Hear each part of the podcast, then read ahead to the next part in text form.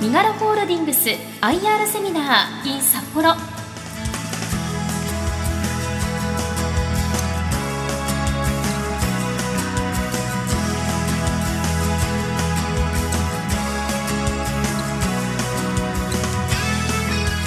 この時間は10月28日に札幌で開催したミガロホールディングス IR セミナーの模様をダイジェストでお送りします。この番組は証券コード5535東証プライム上場ミガロホールディングスの IR 活動の一環としてお送りします。ミガロホールディングスは DX を基盤とした事業展開をキーワードとし顔認証プラットフォームフリードを使用したスマートシティソリューションの展開やクラウドインテグレーション開発でリアルな世界のさまざまなサービスをデジタルの世界でつなげています。それではご紹介しましょう。証券コード5535東証プライム上場ミガロホールディングス取締役 CFO の岩瀬浩二さんです。皆様拍手でお迎えください。聞き手は兜町カタリスト桜井英明さんでお送りします。よろしくお願いします。よろしくお願いいたします。はい、えー、皆さんこんにちはミガロホールディングス今月設立した会社でございまして、まあ、そういった経緯も含めですねご説明させていただこうかなと思うんですけども最初に会社概要ということで出させていただきますが当社ですね東京の西新宿にある会社でございます。で代表があの代表取締役社長の中西生というものが務めさせていただいてまして設立が先ほど申し上げた通り2023年10月2日ということで今月設立している会社ですが実質的な前身がですねプロパティエージェント株式会社という会社で2015年に上場している会社なんですけどもその会社がですね株式移転によってホールディングス化した会社になっております。今役職員がですね従前のその前身であるプロパティエージェントの時のグループで6月時点で約400名いる会社になっております。でホールディングス自体はあのホールディングスグループの事業を管理している会社なんですけどもじゃあどんな事業をやっていますかというのがこのグループ会社のところに書いてある DX 推進事業 DX 不動産事業ということで、えー、子会社が今7社あるような体制でやらさせていただいております。事業の内容については後ほど詳細に説明させていただければなと思います。で、え、どういった遠隔を歩いてきた会社かと申しますと今月ですね2023年10月にミガロホールディングスとして設立されましたが当初はですね2004年にプロパティエージェントとして創業しまして不動産事業を創業としている会社でございます。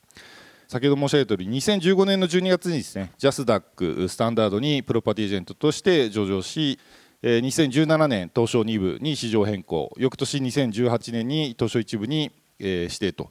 いうような形で歩んでいっております。でこの辺りからですね DX 推進事業という話しましたけども DX 領域にかなり力を入れてですねいろんな子会社を買ってきたり設立したりということで成長している会社でございます。ちょうど年明けて2月で丸20年になる会社でして期としては20期終わったんですけども一応おかげさまで20期連続ですね増収増益をさせていただいている会社になっております。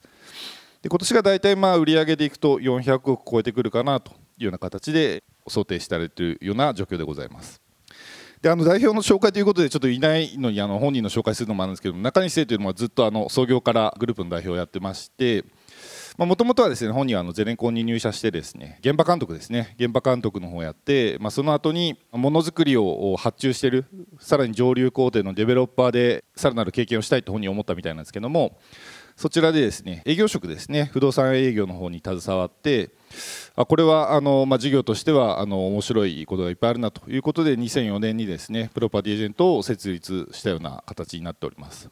であの散々あの中西の話したんですけど私も自己紹介するとですね私はあの2015年の12月にジャスダック上場してるんですけどその1年ぐらい前の2014年にプロパティエージェントにジョインしまして、まあ、そこからですね、えー、かれこれずっと当社の上場の歴史をですね中西と一緒に歩んできております。あの2014年以前はですね私は会計事務所のデロイト日本でいうと東松ですかね東松の方にいてですね会社の M&A のアドバイザーとかずっとやってました。まあ、なので最近になってですね会社を結構買ったりしているので、まあ、そういったところでまた中西とですねうまくタッグを組んでですね会社を成長させていっているというような形になっております。で事業としてはですね先ほど申し上げた通り DX 推進事業あと他に DX 不動産事業とありますが DX 不動産事業のですねいわゆるまあ、旧来の考え方でいくと不動産用地を買ってきてそこに建ててその物件を販売するというのが事業の中心になっております。で一方であの DX 推進事業は何やっていますかというと、まあ、システム開発を含む顔認証サービス事業の展開ということでえ顔認証サービスを展開するような事業とえそれに付随するようにシステムの開発を請け負うような事業をやっております。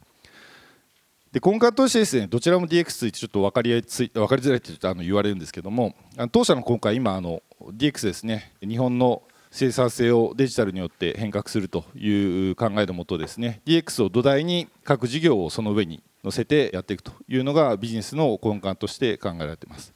ま、今、日本ではあのデジタル庁が設立されたりしてですねデジタルによって日本の生産性を上げたいというのが日本の大命題になってますけども、ま、当社としてもそこに真っ向から向き合ってですね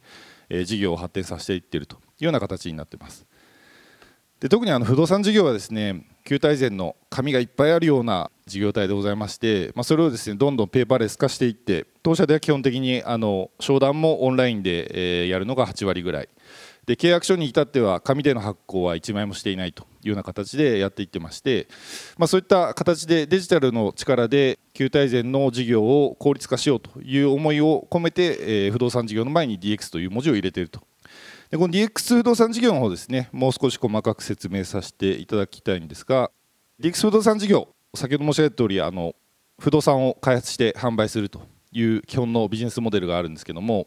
当社あの一番のコアとして考えているのは DX 不動産会員数会員様ですね、え会員ビジネス化していこうという考え方を持っております。であの不動産開発事業もですね、えいわゆる買われた方が住むような居住用不動産もあればですね、え東京都内ではどっちかというと多いのは買った方はただのオーナーでそこにテナント付けしていわゆる不動産運用をする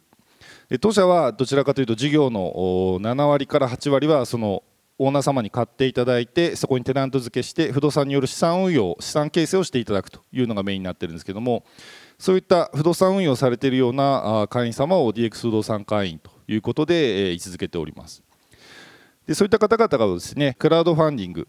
で、え集めたりですね、えあとは独自のメディアとして不動産投資タイムスというものを展開してるんですけどもこういったメディアであったりとか投資ツールによって会員を集客してその集客させていただいた会員様に向けてどういったサービスを展開するかということでマネタイズしているような事業モデルになっております。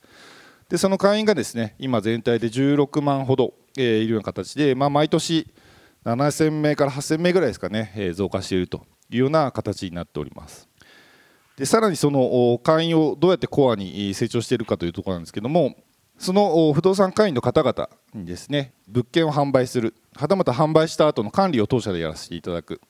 でクラウドファンディングもやってますんでその会員の方から逆に資金を募ってですねその資金で物件を買ったりとかですね。で買った物件によって不動産の開発が進んだりとかですね、まあ、こういった循環型のエコシステムを作ってそのストックデータをもとに事業を拡大していくというのが当社の考え方のコアになっております。なのでこの不動産の会員様がですね増えれば増えるほど当社の事業は拡大していくというのがビジネスの根幹になっております。でまあ、現にこう KPI 出させていただくと先ほどの不動産クラウドファンディングによる租税額はですね毎年毎年一定的にあの伸びていってますし会員が伸びれば伸びるほど当社の不動産の販売数も伸びていっているというような形で傾向値が出るのが見て取れるかなと思います。でじゃあどういった不動産をそういった会員様に提供しているかと言いますと基本的には東京23区都心エリアを中心に不動産の提供させていただいておりますあと横浜川崎まあ、そういったいわゆる人口動態が大きくて、えー、資産性が高く流動性の高い不動産を提供するというのを事業コアにしてます。あの収益不動産ってあの全国でもちろんあるんですけども、まあ、当社はですね、えー、やはり都心に集中する人口動態に注目して、えー、高い資産性を保つものをしっかりと提供していくという考えのもと、まあ、創業当時の20年前からですねずっと東京23区にこだわってですね都心部にこだわって物件の開発をしてきたような会社になっております。で収益不動産の方ですね前期終わった期になりますが22年23年3月期。で約300億円ほどの事業規模。で実際に住まれる方に向けに分譲している居住不動産の方で50億円ほどの事業規模ということで展開しております。以上がですね DX 不動産事業の方の事業紹介になります。一方で全然あの毛色が違うですね。こちらの DX 推進事業の方をご説明させていただきたいなと思います。あのこちらの DX 推進事業というのはどちらかというと企業様のですね DX を推進する支援をしていくような事業になっております。え加えてですね顔認証ソリューションという、まあ、その中でも特筆してサービスを提供しているのが顔認証ソリューションというもので提供させていただいております。今顔認証ってあの至る所にですねどんどん普及していってまして、まあ、当社としてはこの顔認証によるビジネスチャンスっていうのは今後さらに拡大するだろうというふうに考えのもとをやってるんですけども、まあ、例えばですね東京ドームの入場ゲートとかですね顔認証の入場ゲートがもう搭載されてたりとかですねあと羽田空港から海外に行かれた方は分かると思うんですけど今入出国入国ですね。入国審査のところでパスポートの顔認証をされたりとかですね。あと大阪メトロは25年度に全改札に顔認証改札を搭載するとかですね。そういった形で全国いろんなところで顔認証というものが普及しております。で当社はその中でもですねこちらに書いてある通りありこれ実績なんですけども顔認証をですねマンションに搭載する。あとはオフィスのエントランスに搭載するとかですね。あとテーマパークはたまた保育園とかですね。ゴルフ場の受付管理のところの顔認証とかですね、もうこういった形で展開しています。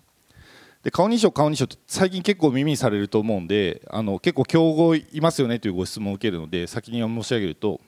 まあ、有名どころでいきますとですねパナソニックさんとか NEC さんとか。顔認証のソリューション作られてます。だら彼らと違うのはパナソニックさん NEC さんは顔認証エンジンを作られてるんですね。で当社はエンジンの開発は一切しないです。そのエンジンを一つのプラットフォームに乗っけるという考え方を持ってます。でエンジンっていうとまたちょっとそれ難しく聞こえるかもしれないですけどもネットでですねあの今検索しようとすると Google で検索しようとかですね Yahoo で検索しようとか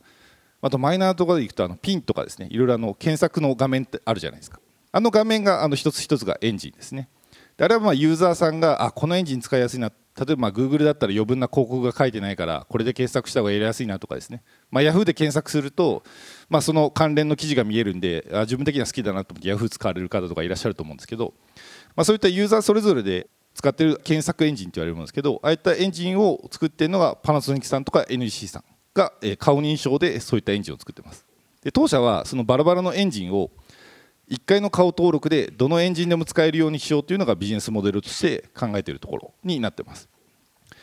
特にですね一番得意なのは、まあ、不動産事業とのシナジーになるんですけどもオール顔認証マンションというものをやってましてこれはもう今全国で31棟ですかね。エントランス部分だけ顔認証とかだと39棟ぐらい入っているような形でどんどんどんどん今全国に実績を積み上げていっているような形になってます。マンションのエントランスや自分の部屋メールボックス宅配ボックスそういったものが全て自分の顔を鍵にして開くというのがオール顔認証マンションになっております。ちょっとそこに不安を感じるなという声で例えばあの写真で開かないんですかとかであのテストで流させていただいたんですけども、まあ、今技術発達しててですねあのスマホで撮った写真では絶対に開きませんし、えー、顔認証の精度自体もですねほぼ誤差なく開くような形になっております。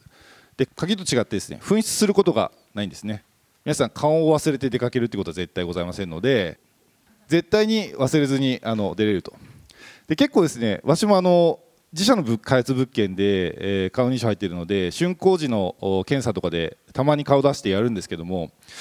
でもこうあの一瞬スマホもの鍵も持たずに家を出るとちょっと不安にはなる。ですねでオートロックなのでこう出た瞬間に全部閉まっていっちゃうんですけど、まあ、それが全て顔があればあしっかりと開くというようなものになってまして非常にあの入居者の方にはご好評いただいてまして入居者満足度でいくと90%以上の方がやっぱりままた顔認証搭載しているマンションがあるんであればそちらに住みたいと言っていただけるぐらいですね非常に利便性が高いソリューションになっております。でこういったものを開発しているのが顔認証事業の中の一つというふうに捉えていただければなと思います。で当社はですねさっき言ったようにあの顔認証鍵になるんですけどもあの鍵のビジネスをやりたいというわけではないんですね。冒頭に申し上げた通りパナソニックさん NEC さんとかやってることは違うと申し上げたのは顔認証ってですね、まあ、今いろんなところにあるんですけども顔登録をですねそれぞれのサービスごとに登録しないと使えないんですね。例えば電車使う時はじゃああのパスモになんか付随して顔登録とかですねそのうち出るかもしれないですけどそういったものをしなきゃいけないとかですね。はたまたオフィスに入るんだったらあじゃあこのオフィスに入荷するんだったら事前にこの顔登録してくださいねとかですね、まあ、ユーザー側が全然利便性が上がらないということであの非常に分断された状態になってるんですね。であのパナソニックさん NC さんとかは自社が、え、開発したエンジンを売り込みたいのでそれは自社のエンジンを使うようなあソリューションを展開してきます。ただ当社は、えっと、エンジンはどこでもいいんですと。とりあえず顔認証をさらに普及させたいんですと。でそれなんでかっていうとですね、え、こういったあのいろんなサービスを一つの顔で登録してつなげることによって、まあ、そのサービスをですね強く連携を図ることができる。例えばですね、えー、札幌駅の近くに住まれている方で、まあ、マンションに顔認証が入ってます。で、えー、その近くで例えば牛丼屋さんが顔認証のレジを入れてました。なるとですねあ30代男性、えー、日曜日昼あ牛丼食べるかなってなったらそこにクーポンを流したりとかですね、まあ、そういったマーケティングプラットフォーム化していきたいということを考えております、まあ、なので入り口として鍵として使う。もしくは、えーまあ、決済の手段として使うっていうのはあるんですけどさらにその先のですね便利なマーケティングプラットフォームをしっかりと築いていきたいということでフリードという顔認証プラットフォームを開発しております。でさまざまなサービスを顔認証プラットフォームフリードでつなげることによって新しい経済圏を作っていきたいというのがこの DX 推進事業における顔認証サービスというふうに思っていただければなと思います。であの以上がですね当社のいわゆる事業としてやっていることではあるんですけども一見するとですねなんかあの、まあ、顔認証というマンションで不動産とつながってますねというふうに感じ取れる部分もあるんですけど、まあ、一見すると結構バラバラな事業やってるように見られるかもしれないんですけども当社としてですね非常にシナジーがある事業体制を今築けてるなというふうに考えております。あのマンションというテスト現場をですね、えー、1階のいわゆるシステム開発会社がテストしたいと言ってもなかなかテスト環境ってないんですよねでそういったテスト環境を柔軟に提供できるっていうのが不動産事業やってるプロパティエージェントが可能にしていますしこのフリードの開発を担うですねエンジニアの提供するのがいわゆるシステム受託開発を担っているこういった子会社から提供できるということで、ま、非常にグループ間のシナジーは強くなっております。この4年ぐらいですかね DX 推進事業をやって4年ぐらいで非常にあのこのシナジーが発揮されてですね当社として成長スピードが上がっているというのが当社としての強みかなというふうに思います。はいちょっと事業の話長くなりましたけどもあと決算の数字をですね少しあの話させていただいて以上とさせてもらえばなと思います。まずですね今、進行期2014年3月期の業績予想についてということですが冒頭申し上げた通り売上に関しましてはまあ400億超えてきて420億ぐらいかなということで今、予定しております。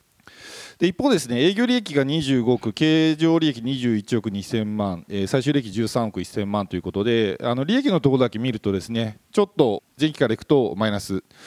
まあ、当社としては初めての現役予想として出させていただいているんですけども、まあ、そこに関してはですね、えー、まあ一つはですね、えー、昨今皆さん新聞とか見られると建築費高騰してます高騰してますというのがあるんですけども、まあ、その影響はやはり当社のようにあの不動産の開発をしている会社には影響がだいぶ出始めてきてまして、まあ、そういったところが価格転嫁できなかったら多分営業利益の着手としてはここになるだろうなというちょっとコンサバな見立てでですね、えー、業績予想の方は入れさせていただいてます。でそれに加えて、えー、DX 新事業はまだまだ成長事業と当社として捉えてますんでそちらへの先行投資はしっかりとしていくという方針のもと事業を会社として成長させる上で売上高は成長するんだけども、えー、営業利益部分に関しては投資をしっかりとしていくことによってこれぐらいの利益にしようということでこういった業績予想を出させていただいております。でこれ事業に分けるとですねこのセグメントの推移で載せさせていただいてますけども DX 推進事業の伸び率ですねこの事業3年ぐらい前から始めたんですけども前々期が約売上8億なのに対して、前期ですね終わった2023年3月期で18億、まあ、約200%ですね倍の成長してますで今期に関しても、えっとまあ、明確に内訳は出してないんですけども420億のうちですね30億ぐらいは DX 推進事業の売上ということで想定されてまして、まあ、あの売買に近いような水準で成長できているというような形になってます。あのそれぐらいですね当社としてこの DX 新事業は成長の柱と位置づけて、えー、力を入れているというふうにご認識いただければなと思います。あの一つだけですね、その DX 不動産事業が344億から356億、から今ご説明あった DX 推進事業、まあ、顔認証を含めて8億から17億。確かにその伸び率は DX 推進事業の方がはるかに高いっていうところですが、はい、この将来的な比率ってどんなことでお考えでおられます？素晴らしい質問ありがとうございます。結構あのそれ聞かれるんですけども えっとですね、不動産事業不動産事業でさらに成長させるという方針を持ってまして2029年ぐらいまでには不動産事業だけで売上高1000億まで持っていこうという考え方を持っています。で一方でですねあのまあ、ちょっと労働集約的なところもあるんですけども DX 通信事業に関してはやっぱり不動産の1件当たりの販売単価に比べると圧倒的に低いのでじゃあその2029年の時にいくらですかっていうとそこまで長期の計画は持っていないので明確にはいないんですけども、まあ、そういった話によると比率があまり動かずにこのまま成長していってしまうかなというのが今想定されているところです。あと先ほどのところのそのまああのデータを用いながら顔認証というデータを用いながらマーケットマーケティングにも使えていくというご説明がありましたけども、これ今後ものすごい期待できそうな気がするんですがどうでしょうか？そこはですね。期待しているからこそ投資をどんどんしているということです、ね、そういうことですよね、はい、だ今、まあ、今今ゼロじゃないですか、はい、ほぼ。だゼロのところからこれって結構収益機会化しそうですよね。私が見るに。そうですねマンションへの顔認証導入だけでもなかなかの収益機会化の可能性がありましてそれにマーケティングプラットフォームとの掛け算入れると、まあ、今あのちょうど IR 担当に市場規模の調査とかさせてるんですけどもちょっと計り知れないぐらいの可能性はあるかなということでやってます。だから足し算で考えないで掛け算で考えなきゃいけないってことですね。あおっしゃるとりですね。はい、わかりました。はいで、えー、ちょっと還元の方も共有させていただきますと今期はですね1株当たり45円配ということで、えー、考えております、まあ、一応あの創業20周年ということで20周年記念配当5円を入れて45円配当ですね配当成功でいくと25%程度というような水準で、えー、やらさせていただこうかなというふうに考えています。当社は一応あの、まあ、少しずつな木もありますけども創業以来ですね常習増益に合わせて、えー、配当の方もしっかりと増やすと。あの配当の方針に関しては利益のいわゆる拡大と配当成功のアップをですね、まあ、両方しっかりと実現しながら配当自体はしっかりと伸ばしていくと方針のもと還元の方をやっていっております。で加えて去年はですね、え一応自己株式の取得等も動いたりはさせていただいております、まあ、こういった形で資本政策株主様への還元に関しては柔軟に対応していくような考え方でやらさせていただいております。で最後にですねちょっと今もう10月ですんで第2四半期の数字ということでご説明させたいところもあるんですけども来月決算発表控えてますんで申し訳ないですけども第1四半期の数字だけ進行期ですね、えー、ご説明させていただくとあの第1四半期進捗はあの非常に進んでます、えー、と売上高ですね153億。営業利益が18億ということで、まあ、先ほど申し上げた通りあの営業利益25億の目標に対して18億ですので、まあ、かなり進捗率は高い状態にはなってます。まあ、ただあの要因はっきりしてまして不動産事業はですねすみませんあの物件を開発してお客様に引き渡す売り上げが立つんですけども開発して竣工するタイミングがどっかの木に寄ってしまうっていうのが結構多数ありましてですね四半期によってそこの売り上げが波を打つとそれによって、えー、まあ、今期は第一四半期にその竣工引き渡しが集中したということもあってですね第一四半期の進捗は非常にいいように見えているような感じになっております。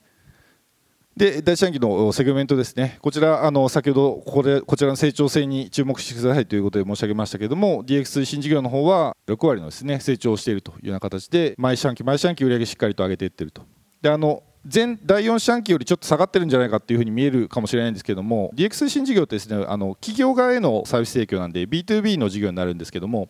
どうしてもお客様サイドがですね3月に予算を吐き出したいという都合もあったりとかして、え第4四半期には受注が伸びる傾向が非常に強いです。でその反動で第一四半期はですね企業様の予算のアロケーションが終わってないので、まあ、そんなに受注が入ってこないというのもあって、まあ、季節性でいくと第1第2第3とどんどん売り上げが上がっていく傾向値が強いので前四半期と見ていただきたいんですけども、まあ、そこと比較してもしっかりと売り上げを伸ばしているというような状態になっております。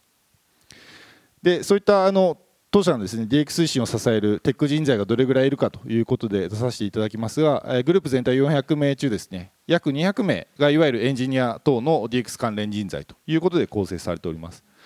これですね4年3年前ぐらいですかね3年半から4年前はあの半分ほぼいなかったのでもう不動産の人員200人もいないですね170人ぐらいの会社だったのが、まあ、この4年ぐらいで人員も倍になって売上もそれだけの成長性を示してきているというような形になっております。あと今期のちょっとですね事業提携が結構進んできたのでこれ今期のトピックスということで入れさせていただきますがあのフリードですねこちらいろんな会社様との事業連携をしてですね商売の拡大しようとあの先ほど櫻井さんにもチャンスいっぱいあるんじゃないですかという質問をいただきましたけども当社としてやっぱりこのチャンスにかけたいということですね戦略的パートナーを組んで、いろんな会社さんでこのフリードの普及に努めていきたいということでいろんな会社さんと組まさせていただいております。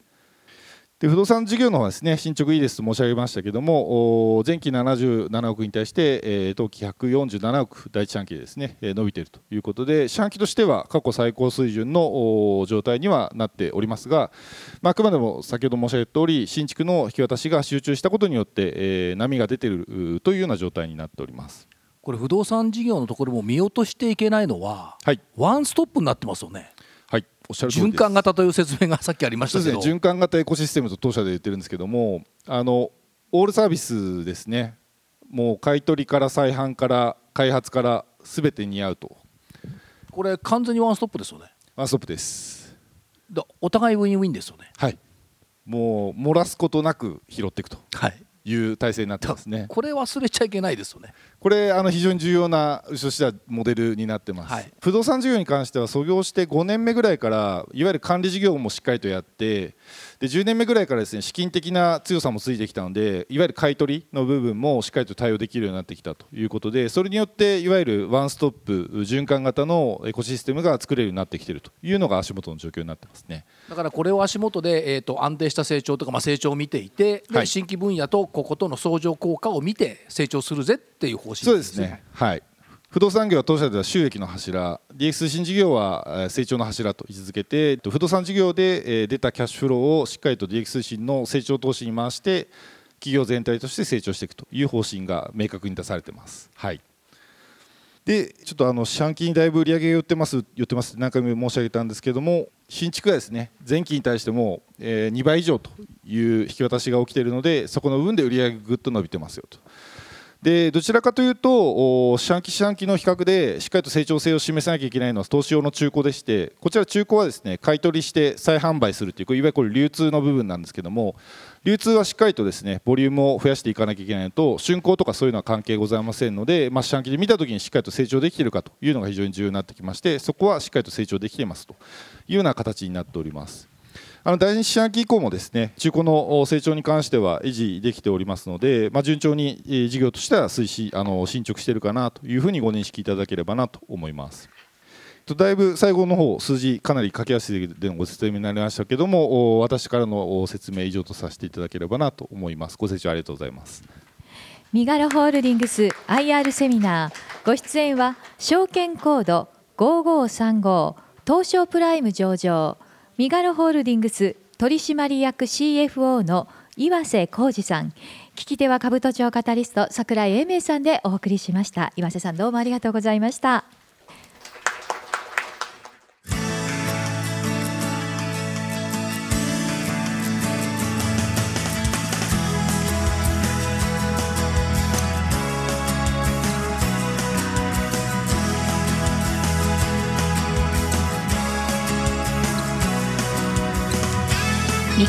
ーディングス IR セミナーこの番組は証券コード5535東証プライム上場ミガロホールディングスの IR 活動の一環としてお送りしました。